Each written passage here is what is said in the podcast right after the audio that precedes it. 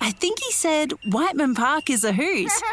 Come to EnviroFest 2024. Learn about Whiteman Park's birds and discover ways to improve your sustainability with hands on workshops and demonstrations. Plus, there'll be market stalls, food trucks, and heaps of kids' activities. EnviroFest 2024 at Whiteman Park on March 23 from 10 till 3.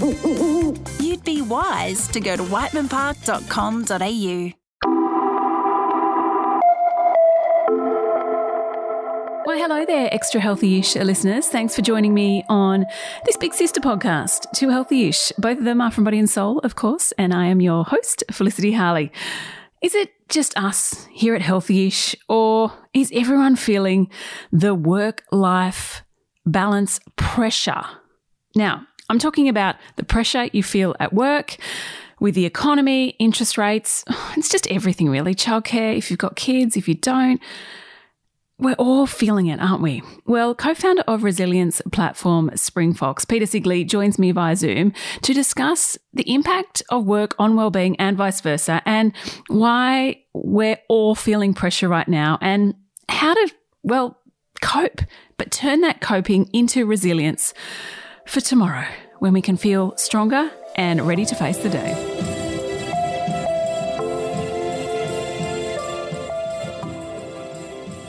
Peta, thank you for joining us again on Extra Healthy ish. Thanks, Felicity. Great to be back. Now, I think this might be a loaded question for you. How are you staying extra healthy ish in your life? extra healthy ish in my life. Um, so, as you and I have spoken about before, coming off the back of long COVID, and I'd like to hmm. say off the back, I'm still there and still going through that experience.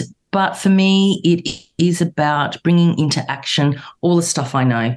And when I interact with people, when I talk to people, it's not lack of knowledge. I mean, podcasts such as yours are fabulous giving people the knowledge and the tips that they need but we've got to put it into action. Uh, so, three absolutely. big questions I ask myself Do I know it?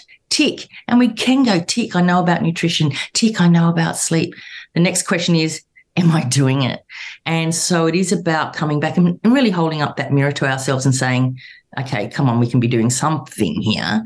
And the last one is how am I influencing others and how am I letting others influence me? So what am I doing there? For me, uh, personally, I really live by that mantra progress, not perfection.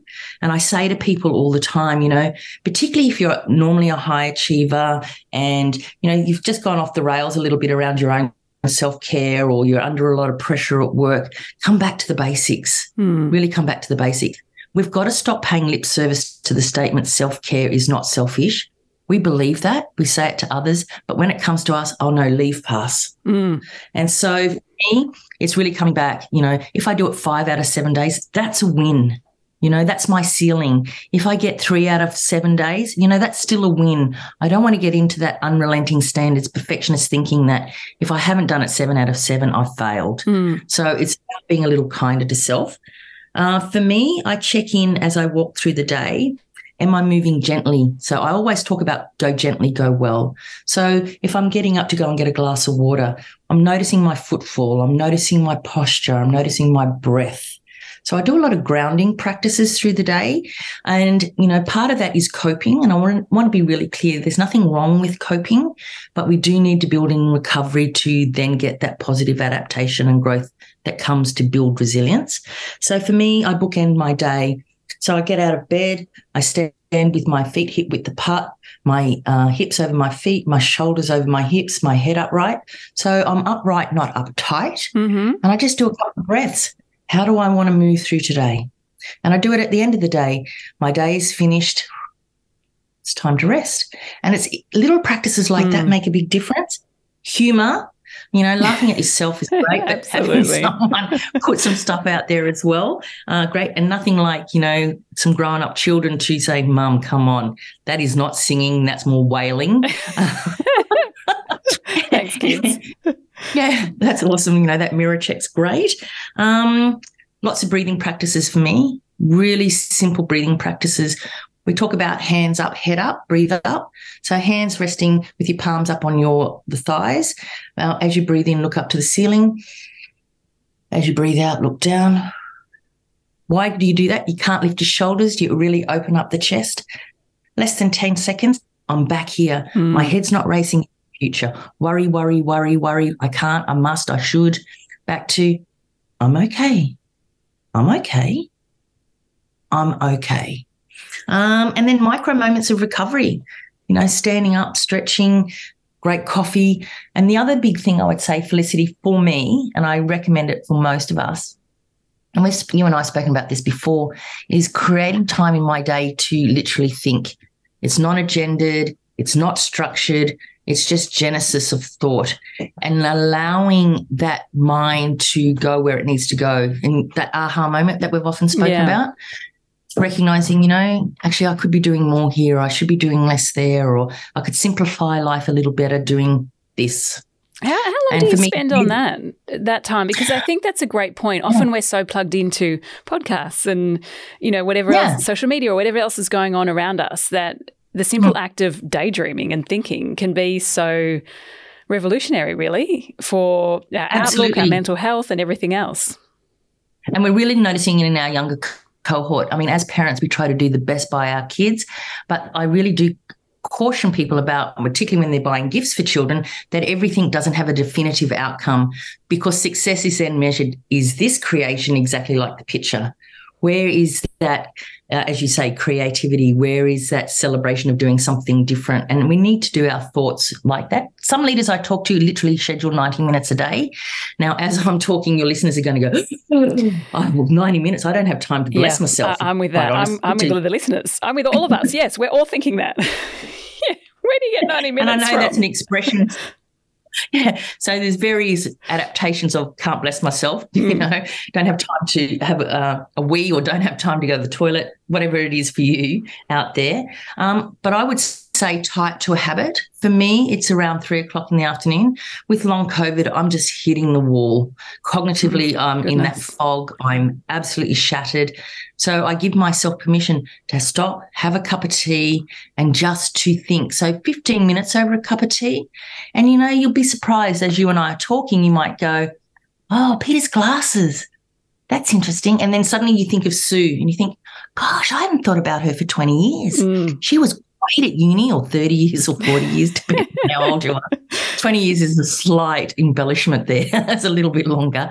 Um, and then you think I should get in contact with her. But how do you have time for that thought unless you have that freedom to literally go one thought leads to another thought yeah. leads to another well, maybe it's that checking, you know, that pain you're feeling in your thigh or your hip or somewhere. You go, I really should get that checked out. That's been there for longer than I, because I keep brushing it away. I need to do something about that. So I, I would say 10 to 15 minutes, tie it to another habit. Over a cup of tea is a great way to start. We'll be back after this short break with more from Peta. I think he said Whiteman Park is a hoot. Come to EnviroFest 2024. Learn about Whiteman Park's birds and discover ways to improve your sustainability with hands on workshops and demonstrations. Plus, there'll be market stalls, food trucks, and heaps of kids' activities. EnviroFest 2024 at Whiteman Park on March 23 from 10 till 3. You'd be wise to go to whitemanpark.com.au. I'm Sarah Le Marquand, editor in chief of Stellar and host of our podcast called Something to Talk About. Every weekend, we publish a new episode where you'll hear compelling personalities, strong opinions, and thought provoking conversations. I wanted to be able to do it in my time when I was ready and speak my truth when I was ready. The topic of when do I become a mum, that is in my mind 24 7. Search for Something to Talk About wherever you listen to your podcasts. Let's just veer the conversation into more well-being around work. I think, you know, you're probably going to talk a bit about what you've done there and how we can work it into our day. I mean, you're you're you're in this space. How much mm-hmm. does work influence our well-being, our broader well-being, and vice versa? Absolutely, um, it does. Okay, it really does. So we operate around a model of human functioning. We used to call it the resilience model, and it still is the resilience model, something we termed 20 odd years ago. Um, but it's become a bit of a dirty word in today's society here. There's resilient hair and resilient grass and resilient wine. Not that I've tried the resilience wine, but. is it really resilience wine? Wow. There is a brand called resilience wine. Um, I know. So when we talk about um, human functioning, um, we are only one e- entity. From the moment we wake up to the moment we go to bed, there's only so many eye blinks in a day. And we do like to com- compartmentalize, but we're not as good as what what we think we are. And so we do have that impact, you know, how we turn up to work. And we often talk about how do I transition into work. And three things I ask people all the time is can I choose my emotions? Can I choose my thinking? Do I understand my motivation? So you can imagine going to work, you haven't had anything to eat, you've had a cup of coffee, you managed to spill that on yourself on the way in, by the way. You look down, you've got one navy shoe on and one black shoe, you've left your laptop at home, you're in the office and you realize you're meant to be with a client. Oh my God, your day's just gotten away from you. Can you recalibrate to go, as I'm walking into the office, I'm letting that go and I'm determining how I show up. Am I calm, present, focused, energized How do by we the do day that? ahead? I, I, I do it all around breath. We talk about five breaths of transition, breathing out for longer than when we inhale. So we always talk about breathing out for the count of five, holding our breath a moment and coming in for the count of three, slowing down our physical system when we breathe out. The held breath acts as a circuit breaker to our thoughts. So it stops our thoughts racing. What if, what if, what if, what if, what if? Oh, back to the moment. And three breaths gives us enough oxygen to keep going with, but not driving our stress response with counts four and five. So we're not doing a Here we truly go again. yeah, here we go again. So we talk about breathing to transition. Um, so that's really, really important. So really having that consciousness around emotions, thinking, motivation. And definitely when we go home, leaving our workplace behind, even if that's sitting in your study when you're working from home or at the kitchen bench, just, okay, now I'm turning up for the people I love and cherish, or I'm going into my space, my home, uh, is really quite important. So it does influence, I would say less so than people think. So when we are under pressure, you know, that overload, that intensity, that mental fatigue can often be environmentally driven. But that space of withdrawal, that's when we're going into ourselves, into our head. Uh, that lack of physical capacity is when we're not investing in ourselves.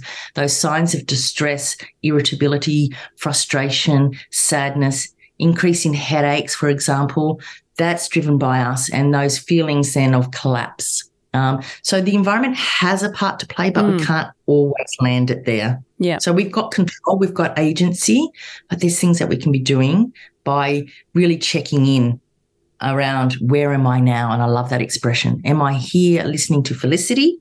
Or am I already thinking, God, I could do with a coffee?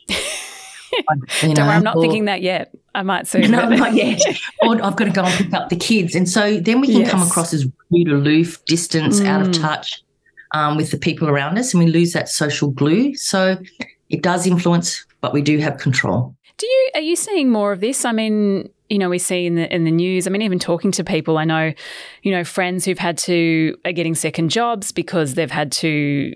Well, cost of living is going up, and and I just feel there's this extra pressure every year. I know every year I'm saying there's extra pressure, you know, but I really do feel like it is. It's there. It's real. We're feeling it. What are you? Yeah. I mean, you're in this space. It's affecting our well, in turn affecting our well-being. Um, I totally agree. And I love the word that pressure as opposed to stress. And it's really important. So these are external factors. So pressure is and that, that st- stuff that comes to us externally. Stress is my internalization of that pressure. So how do I respond to that? So this is happening to me. This isn't me, so to speak. Yes. And I think there's a big distinction. When we talk about pressure, there's an element of still having control and agency and choice, which I think is really important. Stress is that feeling that occurs when I doubt my resources to cope. And off I go. So, part of this, in terms of building resilience and working with that pressure, is really coming back to the basics and knowing what you do have control over. And so we often talk about choices here. So it's human nature to look for the negative, to look for everything's going wrong. And don't worry, there's plenty out there. Every mortgage rate increase makes me catch my breath. Can I Oh, tell yes. yes. you? So it's not it's not me being um, incapable, but an environmental or an external thing impacting me. I do catch my breath and I think, Mm. oh my God, what does this mean and how do I go? But then I make sure, am I just taking that negative response and then moving through that? Or am I ruminating, agitating, playing it through? So when I'm talking to you, that's all I can think about. When I'm with my kids, is that all I can think about? So at some point, I have to make a choice to make peace. So, what can I control? And try and let go of the stuff I can't control. So, yes, I go back and revisit my budget. Yes, I go back and look at my hours, but I also check in what can I be doing around my own self care to get me across the line? Am I prioritizing sleep and I'm am I mindful of defaulting to the packet of chips I'm a savory person or the chocolate for others or the fishbowl of wine that we class as a glass these days is that my coping mechanism so what am I making peace with and then when am I making positive choices am I going and having the conversation with the bank am I talking about um, what's possible within balancing work and home at work. And so, is there more opportunity for increased hours or the dif- differing the way that I'm working, or is it possible to pick up that job? And I know that was one of the suggestions by the Reserve Bank. Probably not best to go there. Uh, no, I don't think um, that one went down too well. I didn't go down well, did it? Um, but the reality for some of us is that's what we will do what I want to check in is that I'm not making negative choices. I don't want to be destroying my relationships. I don't mm. want to stop exercising. I don't want to be headline scrolling. So I'm driving that stress response that then I'm not sleeping or I'm waking up in the middle of the night and I'm my mind's kicking in and I can't go to sleep. So it's really coming back. And we noticed this through COVID. The people who invested in those very fundamental core competencies around that performance supply chain, body informing emotion, emotion informing thinking, thinking informing action, performance, spirit. Coming back to the first link, body is a good way to get going. Is that a bit yeah. of? I mean, you, you you talk a bit about you know turning coping into resilience, and I, I was just mm-hmm. thinking about this when you were talking. Is what's the coping part, and then how can we be more resilient? You know, using yeah, that sure. example of the cost of living, for for example. Sure. For example, so for me, um, resilience is very much a, a process. Uh, we are born with an innate level of resilience, so it's a bit of um, both. So we're born with it, but it's also a learnable skill. So when the, an event happens, whether that's adversity, a big event, uh, whether that's a challenge, something that we need to work through over a period of time, or even a setback, like getting your Zoom call to work. Yes, listeners, that was me. I was a bit late to this this recording because oh, my no, Zoom kept crashing. but, but, it can send us down a spiral pretty Absolutely. quickly, and off yeah. we go. So we rely on our previous experiences and those coping mechanisms, and there's nothing wrong with that. But with coping, what tends to happen is we take more out of our resource bucket than we put back in. Mm. Resilience really comes on the back of recovery. So this is where cognitively I start to kick in. What have I learned? Where am I going? How am I going to get there? What are my capabilities? What are the limitations to those capabilities? It's only then that we have the ability to positively adapt, change and grow such that we build resilience. And, you know, I just did um, an interview recently talking about can resilience be a bad thing? When we get into that delusional optimism space, then yes, it is actually okay to say, enough. I need to stop. I need to shift. I need to pivot. It's not grit and perseverance and determination at all cost, but recalibrating. Sometimes I do need to put a line under something and say, I'm finished with this now. So uh, it's really that recalibration of self what have I learned? Where am I going? How am I going to get there? Now we start to build mm. resilience. It does feed back in. It doesn't then inform our future coping mechanisms. But our first response is to cope, recover, recover, recover, and then um, build resilience. And recovery doesn't mean take yourself off to a mountain for three weeks. Gosh, that'd be uh, lovely, wouldn't it? I was just going to say, um, yes, please. yes, please. I'm with you. Um, we'd have to sneak in the bottle of wine, of course. Yeah. Um, I'm joking. Absolutely. We can't all be perfect. We can't all be perfect. But just those micro moments of recovery go a long way to just allowing us to catch our breath, check in, and determine how we're moving mm. forward. Micro recoveries. I like that. I'm hanging on to that one. Peta, it was lovely mm. having you on Extra Healthy Ish today. Thank you for coming. My pleasure. Felicity, please invite me back. Love talking to you. and I hope we do it again soon.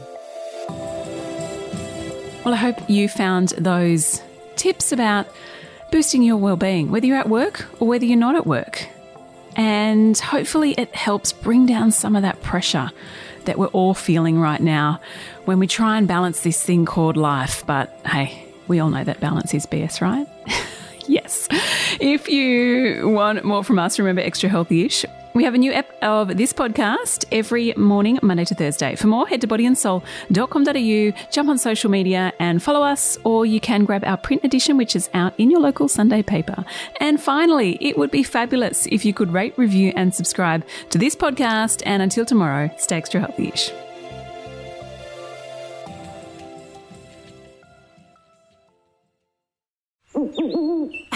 Said Whiteman Park is a hoot.